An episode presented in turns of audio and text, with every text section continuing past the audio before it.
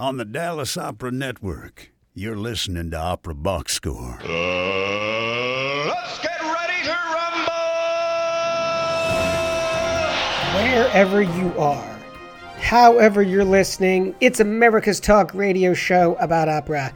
It's Opera Box Score. I'm your host, George Cederquist, joined by no one else because we're on summer reruns, the dog days of August heading into Labor Day. Next two weeks, we are podcast only. We are best of only. Not to fret. The OBS team, Oliver Camacho, Matt Cummings, Weston Williams, and Ashley Hardgrave have dug into the OBS archives to pull out the very best of season six. And boy, do we have some great stuff for you on the podcast only this week. Before we get to that, of course, a little bit of sports talk. US Open happening right now. And I'll always think of the US Open as the first big pro sports event that I watched as the pandemic was still shocking us this time last year. Excited to see what Oliver Camacho thinks of that. And also, college football season has started. For me, it's like elementary school, it has to start after Labor Day. There's something about starting school and starting college football before Labor Day that just ain't right. Let's talk some opera. Huddle up. Let's go inside the huddle. We go into the OBS archives from season six on the podcast this week. First up, singer turned revolutionary arts administrator Afton Battle has reshaped Fort Worth Opera away from the festival season format and into unconventional spaces. She spent her first year as Fort Worth's artistic director, finding performance opportunities in underserved communities, pushing for equity and opportunity for artists of color, and being an all around badass. Afton went inside the huddle with Ashley and Oliver in October of last year, episode 238, if you're counting, to talk about the changes on the stage and behind the scenes. The key, like, points, if you will, in my life and career were when I decided to stop singing uh, and chasing that as uh, a career opportunity, which was about 2014.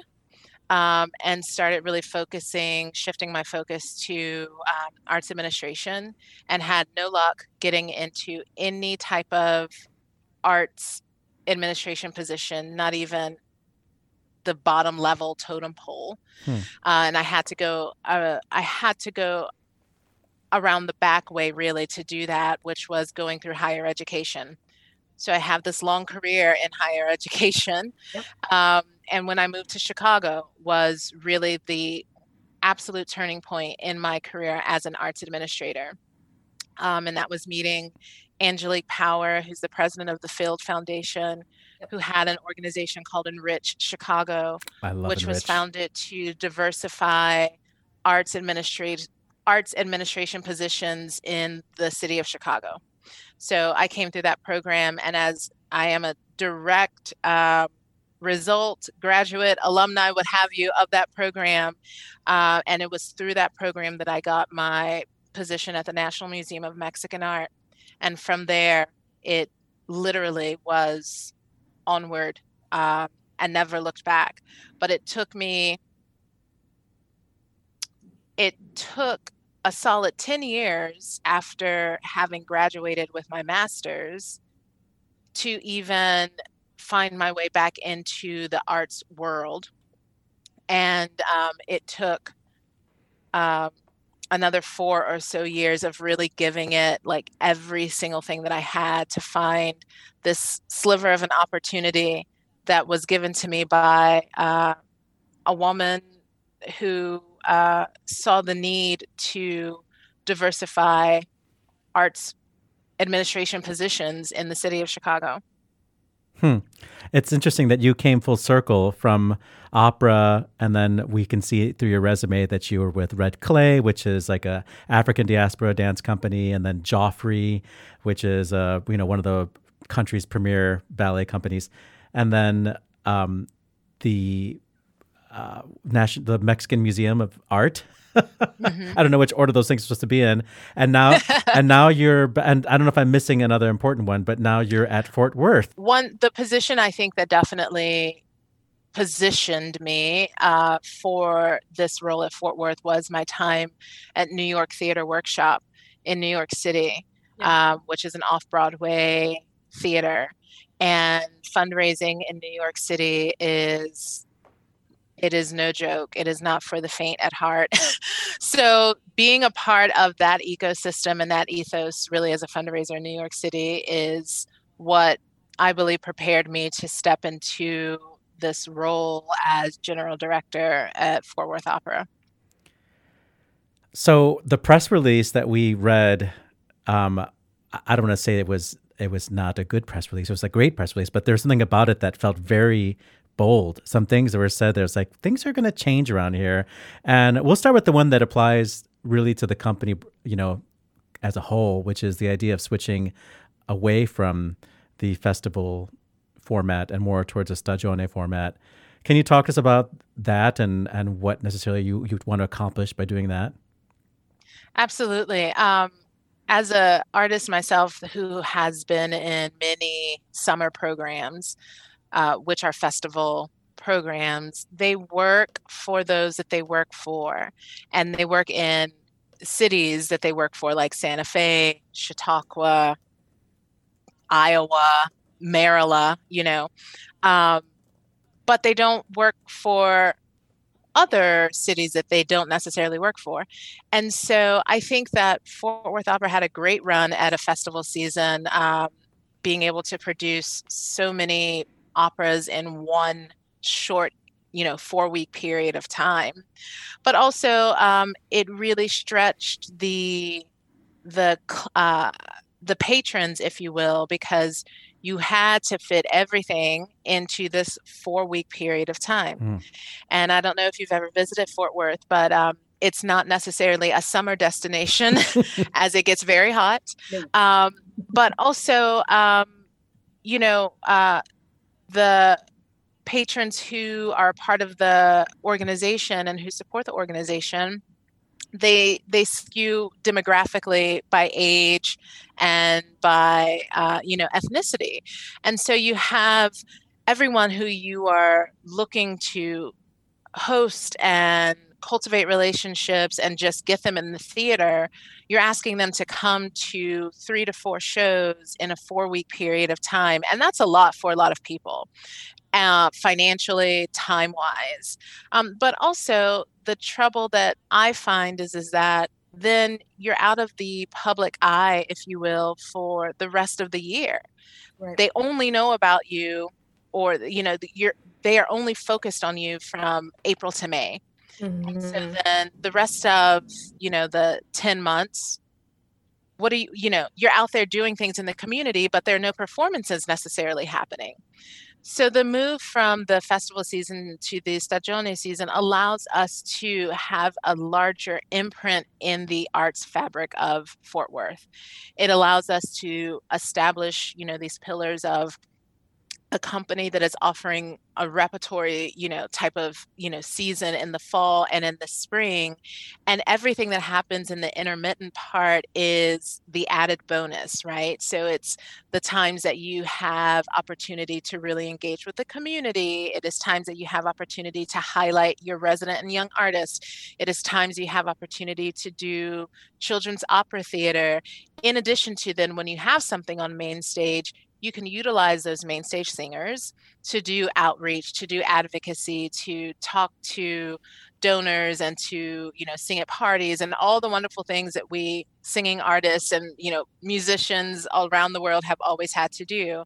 So what i hope to accomplish with that is a firmer and more um, forward thought and sense of fort worth opera as a leading arts organization in Fort Worth that has the stability to sustain ourselves throughout a full year and that has the aptitude, if you will, to engage an audience for that whole time and not just, uh, you know, April and May. And, you know, you like work everything up to April and May, and then you expel all your energy, and then like you know you have to recover from that. Um, but to be a fully year-long functioning opera company that is bolden and embedded in the community and really giving back in that way.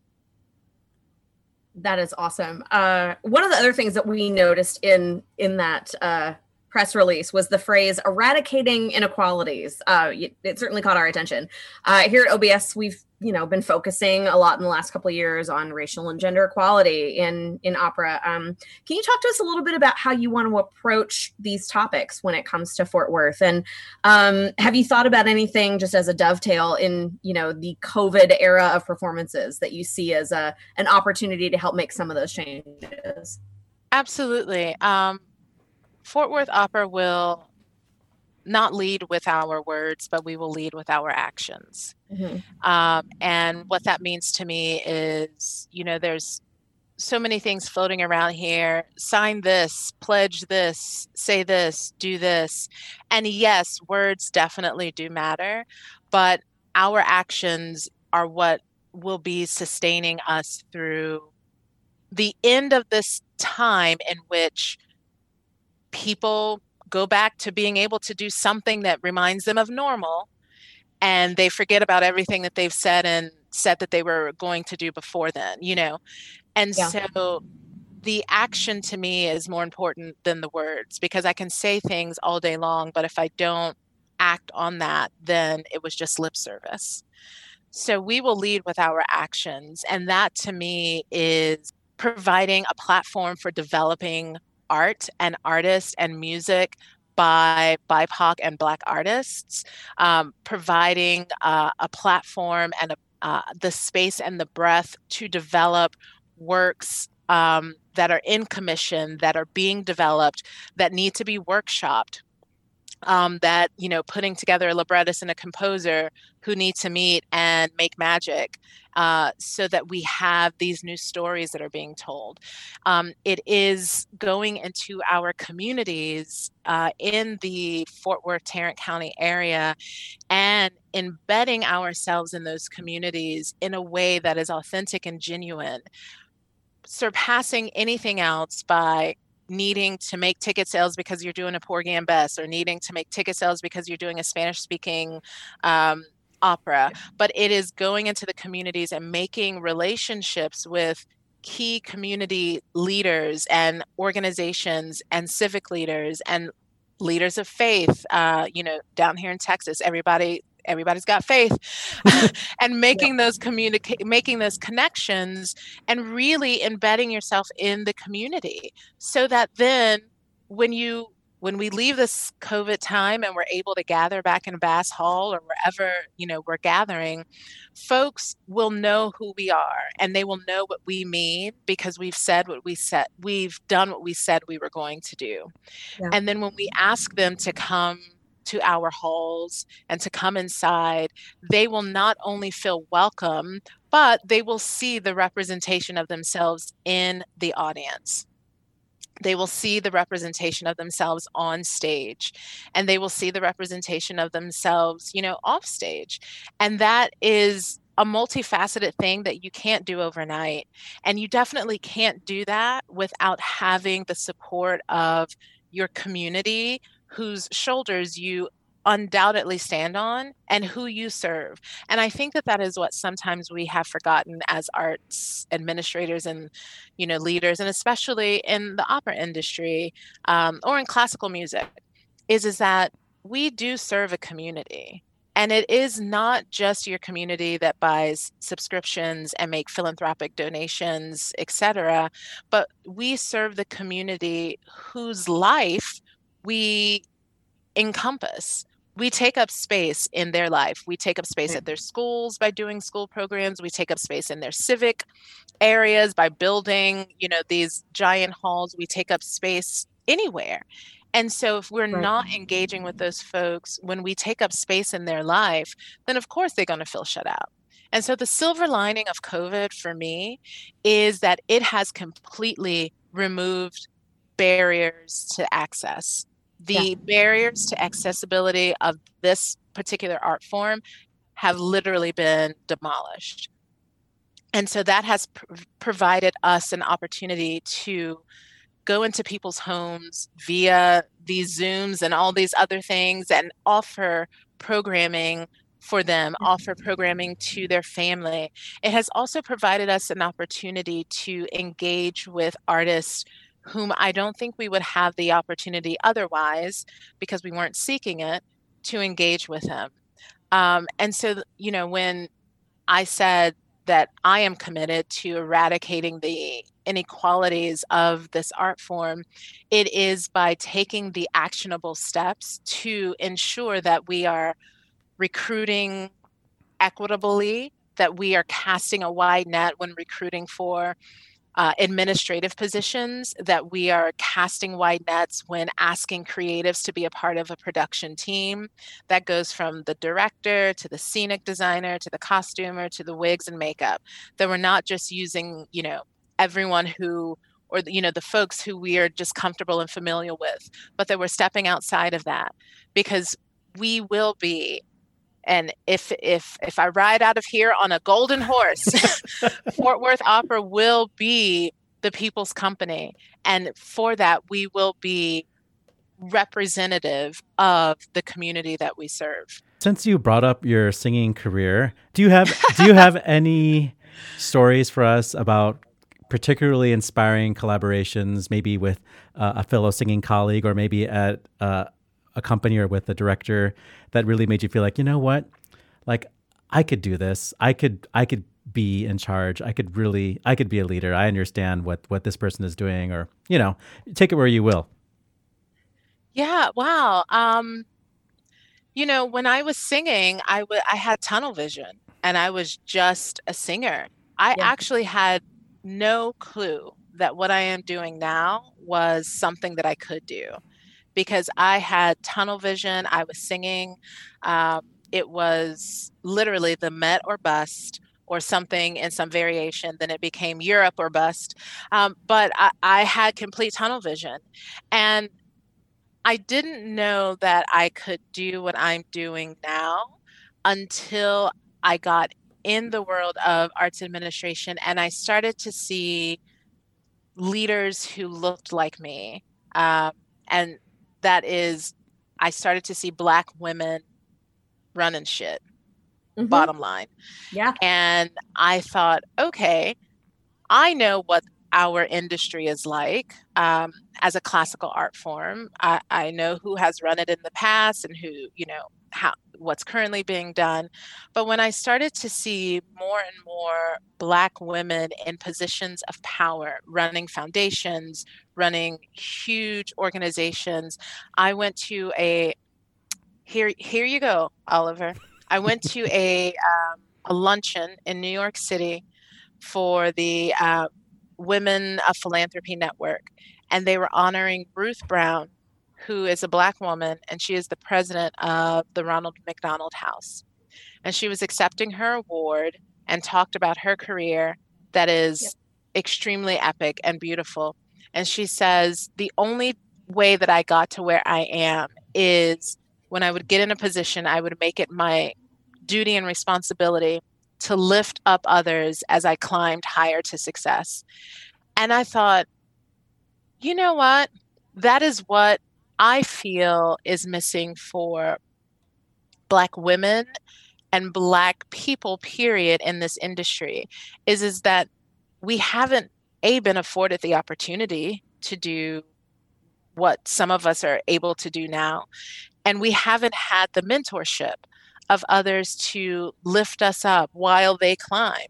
And it's not that we want to have their position tomorrow, but we want to be able to get to the level that they are at while they continue to rise above. And it is having that mentorship and having someone to say, you know, this is this is how business is done or this is how, you know, how things are run or this is just what to look out for or these are the steps that these are the steps that you need to take to get to where you want to be. Right. I never had anyone tell me that and I had to figure it out on my own. And it was by trial and great error that, you know, I got there. But, you know, I looked at people like Ruth and I was like, what did she do? I want to do that.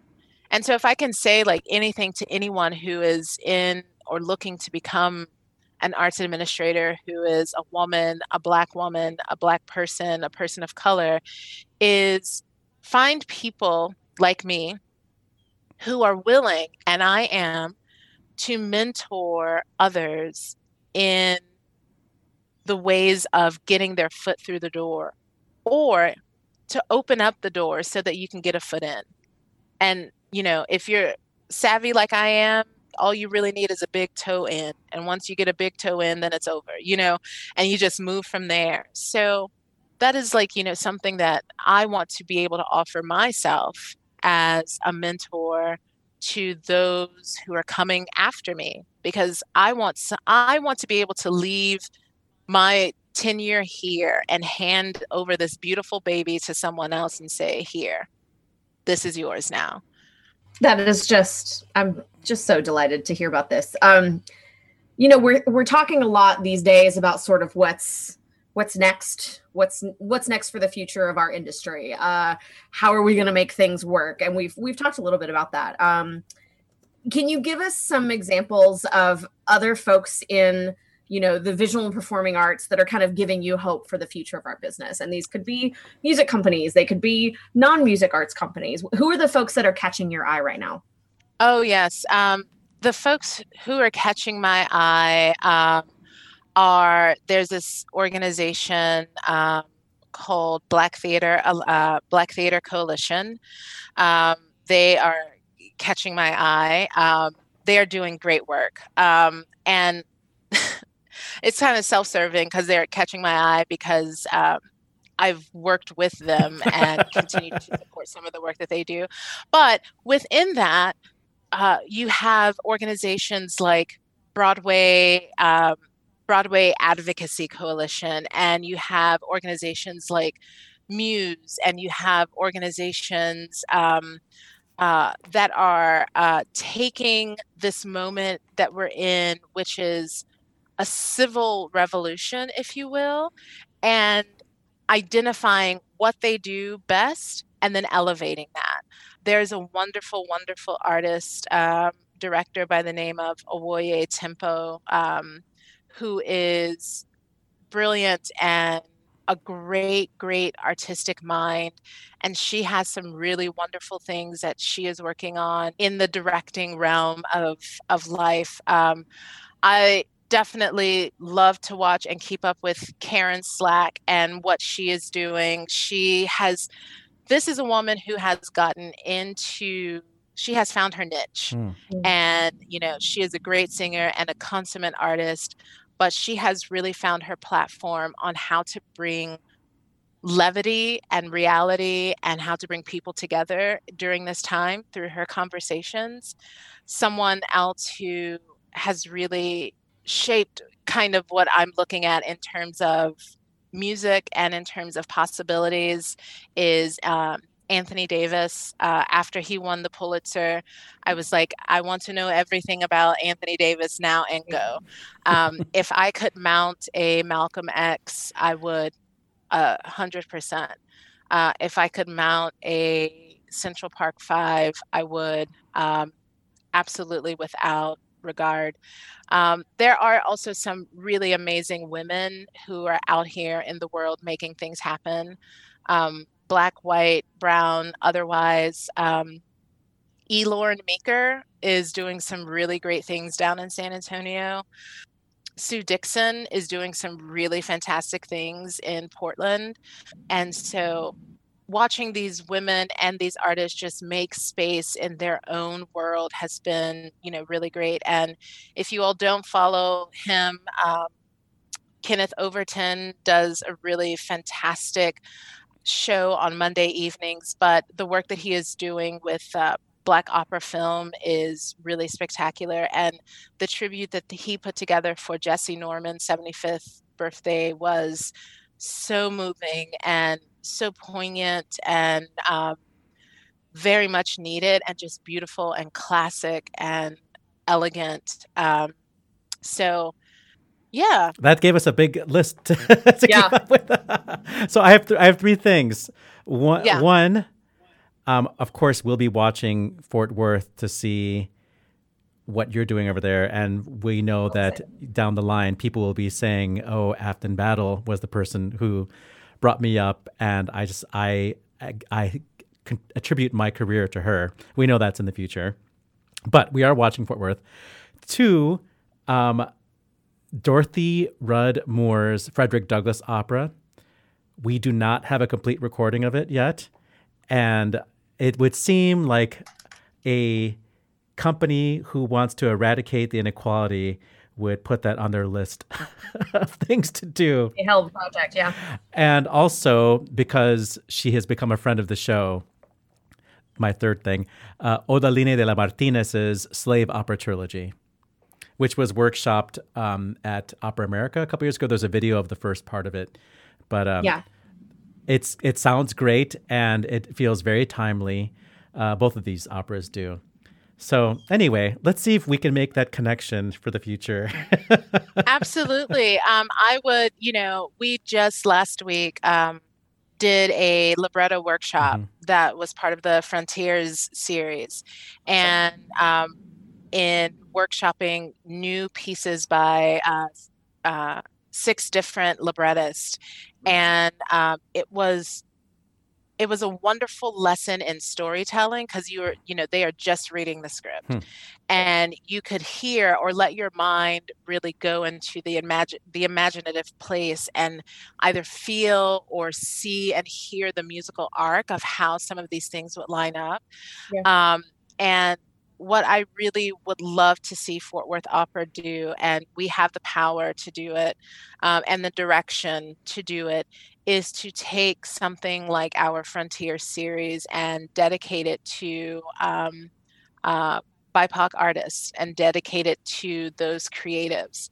And so it is something that we have in our power to do um, because we have the uh, the power to do anything as people, as humans, but also the platform to give breath and space to those stories that deserve a space and a breath to be told. So, whether it's Frederick Douglass or Slave Opera Trilogy or, you know, some of the beautiful pieces that we heard last week, to bring those to life in their full fruition and then es- you know essentially commissioning them for a main stage performance is really really where i want our frontiers um, initiative and series to go listen i'm all about being first Yeah. um, not necessarily the first in the race if you will but uh, i'm all about being the the thought leader and the industry leader and pushing the envelope and making everyone else catch up i don't i don't play catch up awesome. I love it. Again, digging into the OBS archives from season six for this end of summer podcast for you. Now, November of 2020 brought us a pivotal moment in history. The OBS got Christine Goerke on the show. This is a clip from episode 241 when the Helden Soprano joined our Nasty Women of Opera episode, and we're still giddy about it. Meet La Goerke inside the huddle with Oliver and Ashley to hear about her friendship with the late Ruth Bader Ginsburg and about singing Brunhilde in a Mustang. you know, it's very interesting. Just this morning, I saw a friend of mine sent me an article. Um, Classic FM had posted something, and it was about the idea of retraining uh, for all of the artists in the UK. Just retrain, rebrand. And I'm so offended on their behalf. It is it is so much work what we do. And another friend of mine is currently in Paris working on a job, and she is from the UK. And she wrote and said that she was astounded because they are saying that, you know, essential work can happen. And apparently, rehearsals, recordings, performing is considered essential, and they have notes. So, to me, there is a great discrepancy as to what is considered essential in our lives. That said, to think of what we do as a hobby, look, th- it's a great hobby. It is a great hobby. I encourage everyone to go and sing in the shower, get outside, join a choir, do your tap dancing. I still try and I'm disastrous at it, but I love it. The arts enrich our soul no matter how we come in contact with them.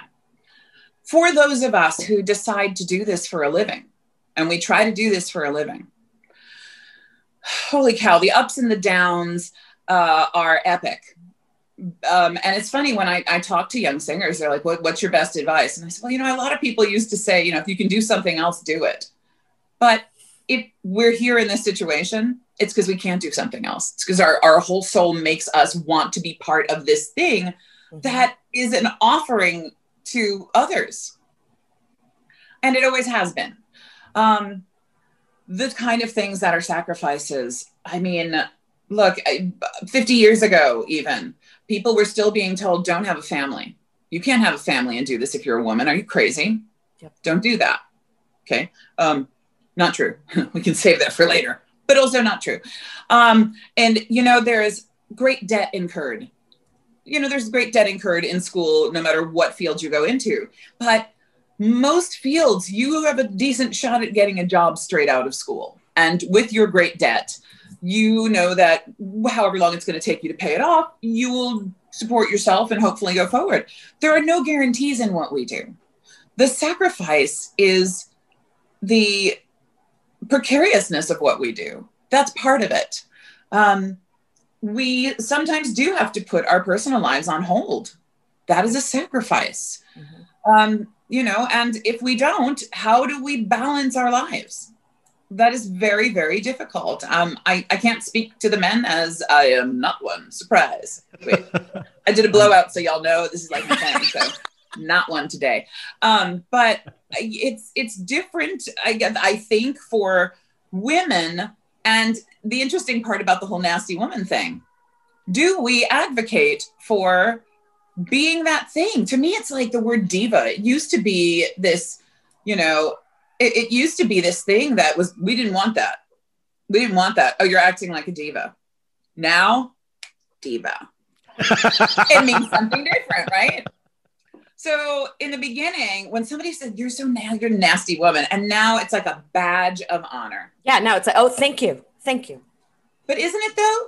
Yeah. Because oh, uh, are you generally that means somebody has a problem with me standing up for myself, or standing up for my daughters, or standing up for someone who is not able to stand up for themselves.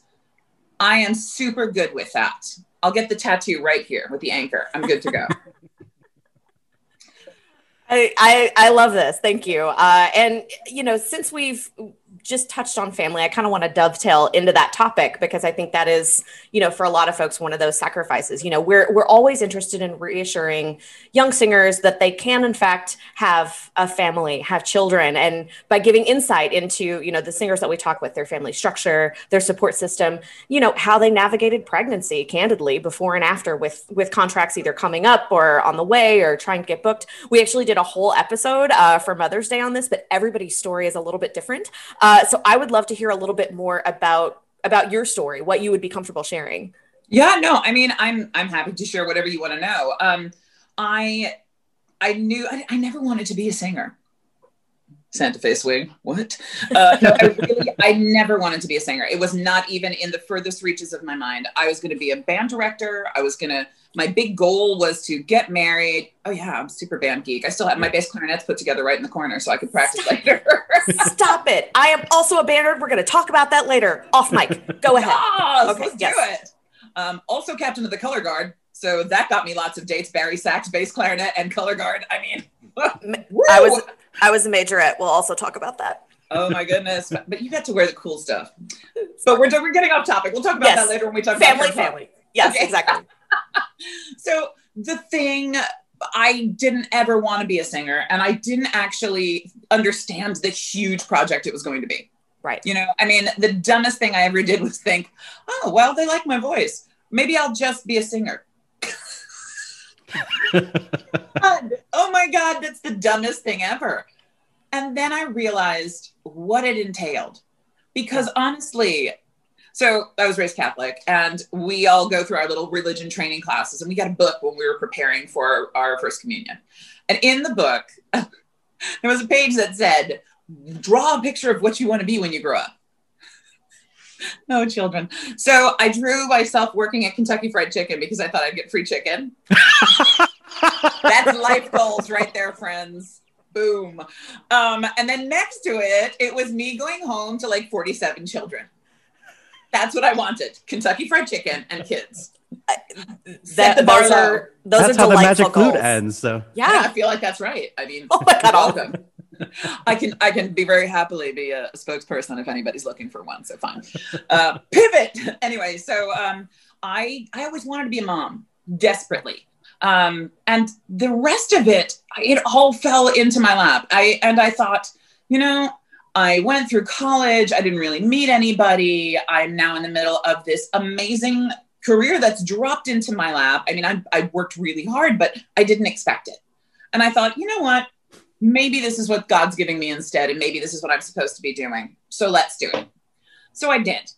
And I still really wanted kids, but you know, for those, this is back to the sacrifice thing. You know, we put the blinders on when we are really starting our career to try and make this happen. And then the infamous bump in the road happened for me when my repertoire started to change and my voice changed. And I didn't know if I wanted to continue. And I thought, you know what? I have done so much and I didn't expect any of it. And I'm so proud of it. And maybe it's time to walk away before I feel bad about what I did. And maybe this is the time that I go get to have the rest of my life. Yeah. Okay. That's not a bad switch out. I'm good. I wasn't good. I was sad. But I thought, fine, let's go and find these things. And so I finally started dating at like 32. Because I really didn't. And uh, I was terrible at it for a while. No, I was still, I was really bad at it the whole time. but somebody was apparently stupid enough to grab me, so that's fine. Um, I I was online. We I met friends of friends, and uh, you know, I finally ended up in a situation that I thought, I think I get to have this now. Okay. And I met my husband and we got married. And I remember I was so mad because six months had gone by and I wasn't pregnant yet. And he's like, You realize that might be an issue because we've been in the same place for six weeks. And I was like, Do better. but like five minutes later, we were pregnant with our first. And um, you know, it was it was interesting. I was just starting to sort of transition into this bigger rep. And I had to give up um, an Elizabeth and my the only Tannhäuser I've ever been offered, and also a Dutchman. And I was never offered another one of those. Go figure. Okay, fine. I got the most gorgeous, brilliant, fabulous, colicky baby. and I was not quite prepared for the it takes a village. Yeah. And friends, it takes a village. Um, your village can look like a million different things. If you have family, God bless. Uh, you have somebody who can come and help you out, amazing. Uh, we didn't have a lot of family, and we went through a series of au pairs and nannies, and they're all these ladies are all still like my kids, and they are all part of my family, and they always will be. Um, but it it was a lot of work, and it was difficult to try to find the balance of home and work. And in the beginning, the littles traveled with me.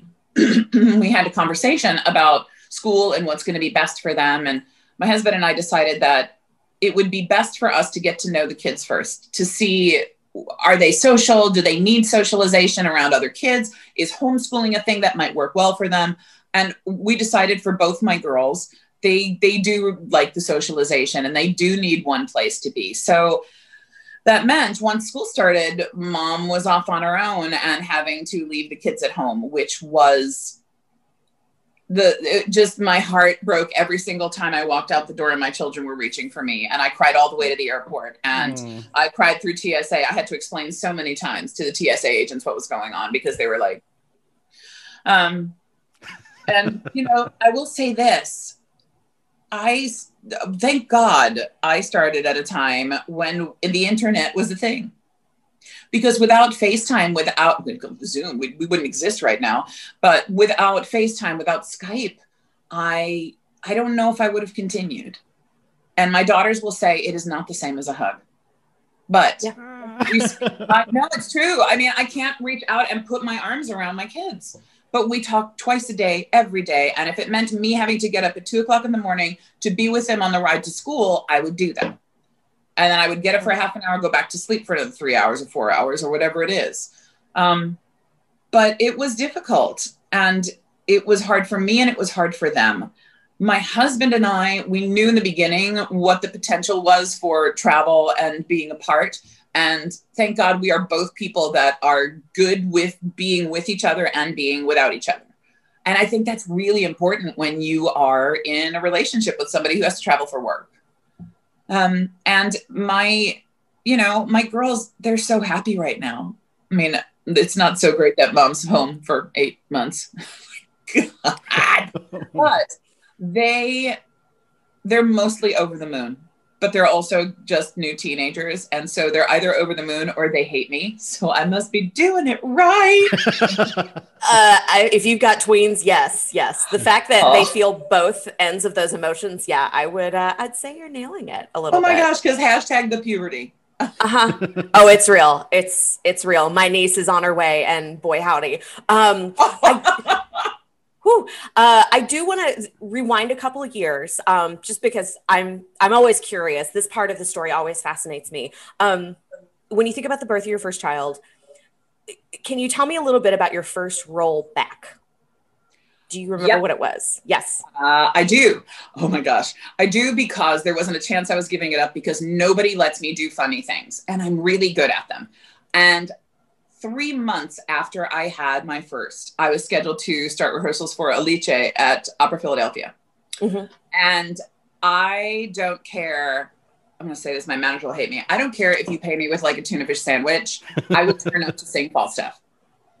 I love it. I love to have fun. I love to sing Alice. So there was no way I was giving that up. And I'm like, okay. And it's also kind of an ensemble thing. It's a really good one first back in. I was so tired. so Maggie had colic. I was so terrified. First babies, we are a hot mess. Second babies, we're like, whatever, this was on the floor. Hold on. Here, put that in your mouth. But the first baby, everything makes you want to jump out a window. You're like, oh my God, she's gonna die. Um, she picked up something from a neighbor's yard. I know. So we went to the doctor with her at about three and a half weeks. I was like, she's not sleeping. I don't know what's happening. I, I don't know. And she goes, oh, right on schedule. And I said, for what? She goes, the C word. And I go, she has cancer. She said, colic, colic. She has colic. And I was like, oh my God. I didn't sleep for three months. My husband and I took shifts. Um, he had to go to work. He would take a five hour shift at night or a four hour shift at night so that I could sleep. And then I let him sleep for four hours and he went to work and I was with her all day. She cried all the time, poor baby. Colic's no joke. So, colicky baby mamas and dads, namaste. Uh, it's, I was so tired and I was terrified because she was howling and we had to stay in corporate housing. And the day before we left, it just stopped. She was like, Whew, that's over. Sup? like, who the hell are you? Where's my child? So I went down there. I was exhausted, but I was sleeping for the first time in three months. And it was, oh gosh, it was amazing. I had so much support from my colleagues. And that's the part I wasn't quite sure what would happen. You know, I mean, we all panic about what does it mean to be a mother now? And not only a mother, a mother who brings their kid to a gig. And mine just like turned up at lunchtime in her stroller with my mother at the time. She's like, there you go. They were 100% in my corner. They were there to help. They were there. Do you need anything? All of my colleagues as well. Um, the singing part of it, I was pleased and surprised to find that it I was 100% there. Now I had C sections. Um, I did try. God bless, but we just unzipped and got her out. Boom, done. Both of them. But it was three months I had to recover from an operation, and um, my doctor was amazing. I was terrified because that was the thing I said. As a singer, I didn't want a C section, and she said, "Why not?" And I said, because those muscles pay my mortgage. Mhm. And she goes, If I swear to you that I will move them apart by hand, I know what you do. Will you let me go get your daughter? And I went, Yes. She's still my doctor. Um, and she delivered the other one too. And she most certainly did. She was super careful. And so this is the thing. I will always tell ladies who are pregnant and, and you're scared about what's going to go on, have the conversation. Have that conversation with your doctor. It's it's not a big deal either way. Um, and I I went back in feeling like, you know, I was so grateful to have everything. But here's the thing. be careful what you wish for because you might get it. And then you have to figure out what to do with everything. And uh, that is an ongoing process. Every single day we navigate that here in my house. Mm-hmm. But we mm-hmm. all talk about everything. I get an offer, dinner table, we talk about it. So, I mean, it, it has to be a family affair at this point, you know? Well, I'm glad the family okayed this interview. Um, I'm, I'm sorry that we have to like take a pivot here, but uh, I want to get to this topic. I remember waking up. I forget exactly what day it was, but um, you know, just scrolling through Facebook like the morning, like try to get myself out of bed, and there you were uh, in Lincoln Center Plaza singing Abscheulicher, and I was like, okay, this is happening, and I knew that you were going to be doing something because you were like talking about it, but I know exactly what it was going to end up being, and I'm watching this thing, and I, I remember getting out of bed that morning. I was like, okay, we can do this. We're going to face the world, you know?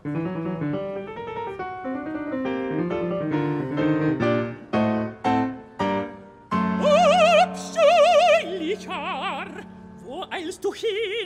Was hast du vor? Was hast du vor in wildem Grimme?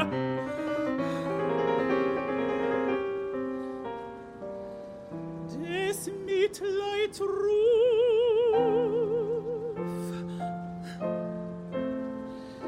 Der Menschheit Stimme rührt nichts mehr deinen Tigersinn. Durchtoben auch wie Meeresbogen,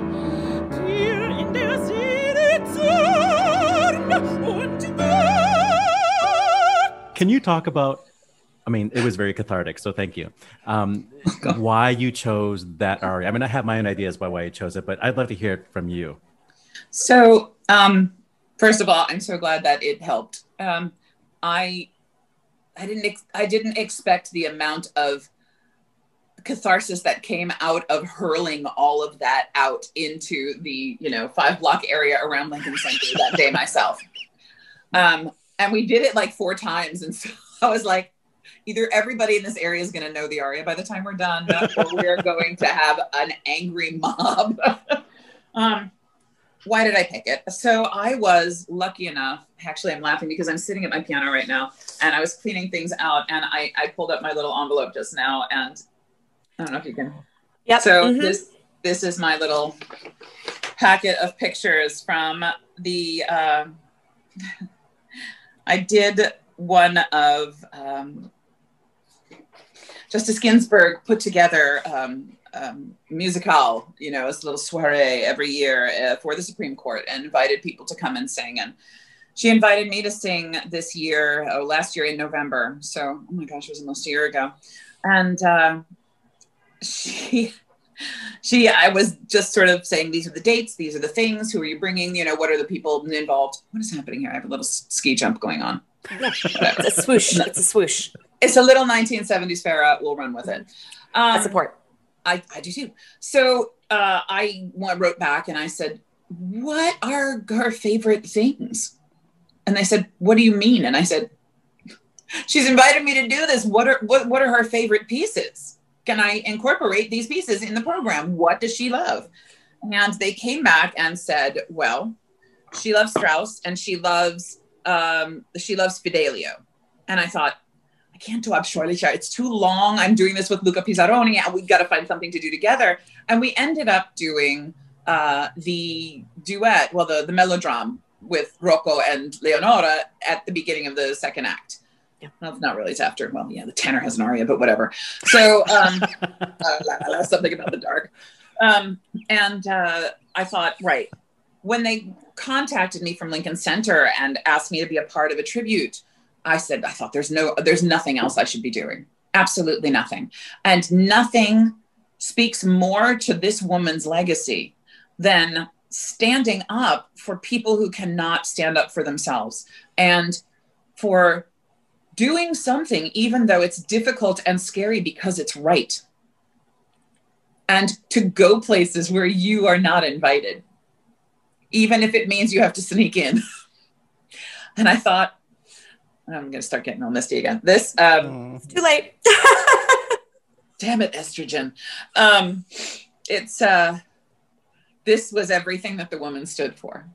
And I, I don't think I have the picture of my daughters with her, but um, she allowed my daughters to come into her her chambers and to meet her. I'm looking through my little pictures here to see what I've got. These are good. These make me laugh. Okay, tall people. And Gosh. it's like Fasolt Fafner, Ruth, and whoever else happens to be standing there. and uh, here's another. Just With Craig. She, I know I. I'm looking at a handwritten note from her, which I'm not going to hold up because I'll start crying again. oh. But um, I I was really scared because I swore I didn't want to sing that one again. It was it was a lot, and I I the last time I did it, it was too close, and you know I. It's it's not really a shock to everybody that I am like super bleeding heart liberal, but I have seen the, the scariest thing that's happened to to this country, I think, in the last four years is the division and the intolerance of other people's opinions. And I am as guilty of it as anybody uh, because emotions are running so high. And the last time I sang Fidelio, I was like, I can't do this anymore right now. It's too close, it's too scary, Yeah. and I want to do better. So Yeah. I'm going to step away from this. But I knew it was the only piece that I could possibly do for her. And by the way, it's really hard to sing.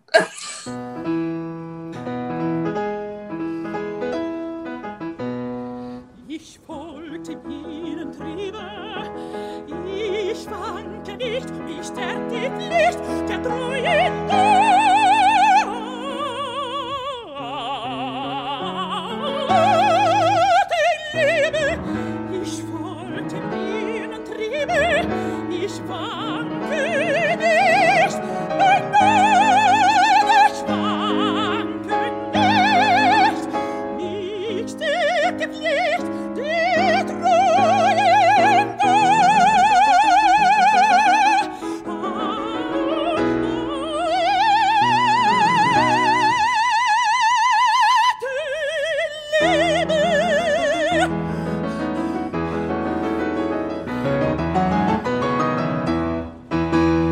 You know, I was I just wanted to say because a it's a ridiculous aria. It's impossible. It's ridiculous. Yeah. It's So insane. But- by a deaf but- It's guy. insane.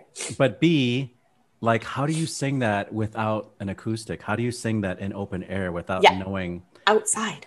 Okay, but us a tip? actually, I will tell you, I was terrified about that as well. So walking out there, first of all, all of the the feels from walking out on the plaza, I hadn't been there in six months.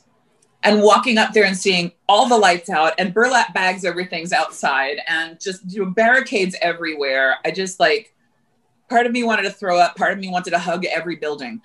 Um, and then I was terrified because the aria is hard. It's really, it's high profile.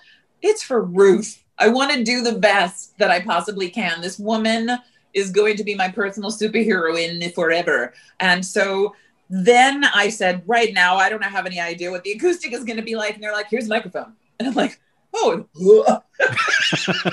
great, let's go. Um, it turns out that three giant stone buildings in the shape of an amphitheater work like an amphitheater. Oh wow! Awesome. Um, I hurled out that for, in the rehearsal that first abscheulicher. I with such vehemence, and I was so angry, and I stopped afterwards, and it came back from like five blocks away, and I thought, even if I sound like crap, this is totally going to be worth it.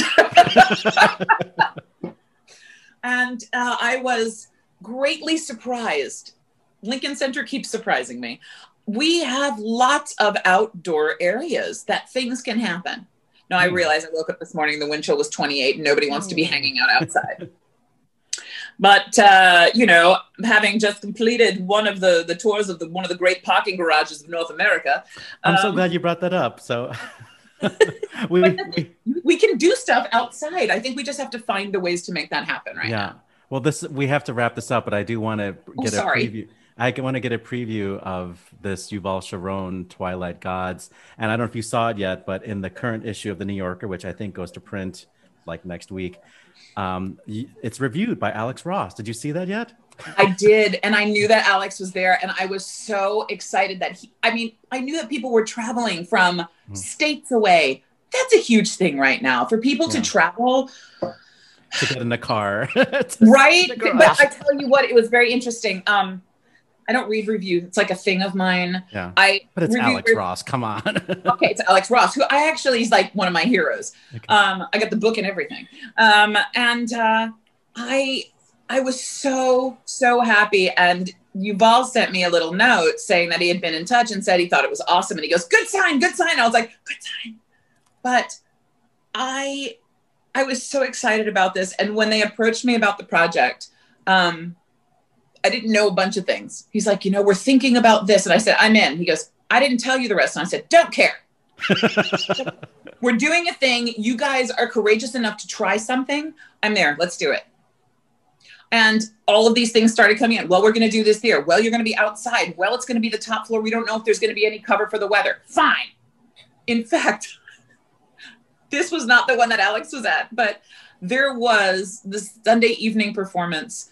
We looked at the weather and thought, oh God, you know, everybody else is on a lower level, so it's no problem. But I am out in the open air on the top of this thing.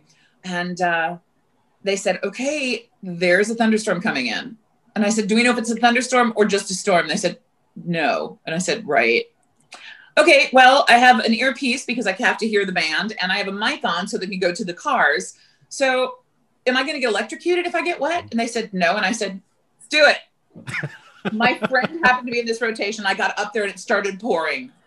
And I kept going, and he said, I didn't know if I should wish for less rain or more rain. It was like the Elmer Fudd part of What's Opera Doc. North wind blow, south wind blow, smog. It was the most amazing thing.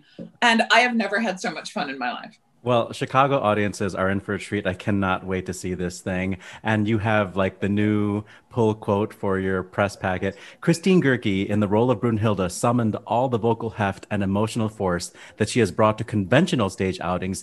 And she showed an extra glint of glee as she jumped into the Mustang to ride onto the metaphorical pyre. Listen, if you're going to go for a pyre, get in a Mustang. That's what I have to say. Well, I mean, I think it's a very interesting way to conclude your experience of the ring in Chicago. And I wish we had time to talk about the David Pountney ring, which you were just about to complete. Uh, yeah, but- another time. yeah. Um, you're a nasty woman, Miss Goerke. It's how I do. It's how in I the do. best ways. Badge of honor. It's Badge been of honor. so great to talk to you. Thank you so much for coming on to Opera Box Score. It's a total pleasure. Thanks so much for having me. Good call. Bad call on Opera Box Score. All right, good call, bad call to wrap up the show. As always, I've just started season two of Ted Lasso. Yes, I know I'm behind, Matt, and it's just as brilliant as ever. That's on the Apple Plus platform. That's it for this week's edition of America's Talk radio show about opera. Our announcer is Norm Waddell. He's at normwaddell.com. On Facebook, search for Opera Box Score. On Twitter and Instagram, we're at Opera Box Score. Help us deepen the bench of listeners by liking and sharing our social media posts. Email us your hot takes and what you want to see in season seven. Just write to us, operaboxscore at gmail.com. You can always subscribe to the podcast on Stitcher or just smash the favorite button on Apple Podcasts. The views and opinions expressed on Opera Box Score are solely those of the show's creative team. Any rebroadcast, reproduction, or other use of the accounts of this show without the express written consent of Opera Box Score is probably not a good idea. It's a great idea! Our creative consultants, Oliver Camacho, our audio and video editors, Weston Williams. For your co hosts, Matt Cummings and Ashley Hardgrave, I'm George Cederquist, asking you to continue the conversation about opera as you snatch the last few moments of summer. We're back with another podcast show next week when I don't know if I should say any more than tag team tenors. Plus, you get more opera headlines, more hot takes, and more hot stuff, baby, tonight. Join us.